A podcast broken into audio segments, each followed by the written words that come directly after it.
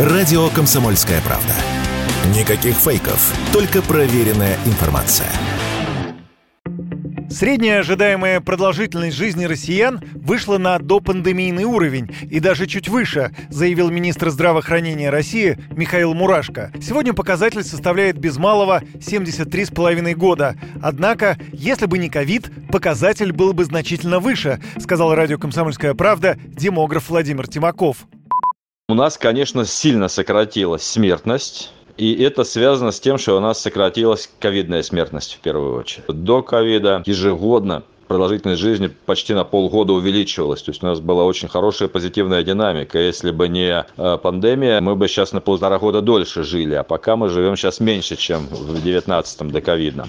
А отчасти э, здесь вносит вклад э, вот это осложнение здоровья, которое люди получили, переболев достаточно тяжело, вроде бы справившись с болезнью, но эти последствия могут сказываться, аукаться через год, через два в виде там самых разных там инсультов, инфарктов.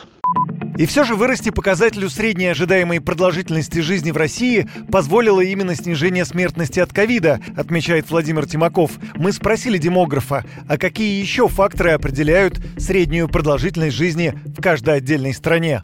В первую очередь э, влияет уровень жизни. Не только материальный, э, высокий, э, материальная стабильность и обеспеченность, но и духовная стабильность, отсутствие каких-то потрясений, стрессов. Во-вторых, образ жизни. То есть, насколько здоровый образ жизни ведет данный народ, насколько он подвержен вредным привычкам. В-третьих, здравоохранение. Качество здравоохранения, доступность здравоохранения. Четвертый вопрос – это генетика. Безусловно, от генетического состава популяции народа в какой-то степени зависит и продолжительность жизни в данной стране. Мы часто говорим о кавказском долголетии. Здесь, видимо, не только высокогорный климат, но и определенный генетический фактор.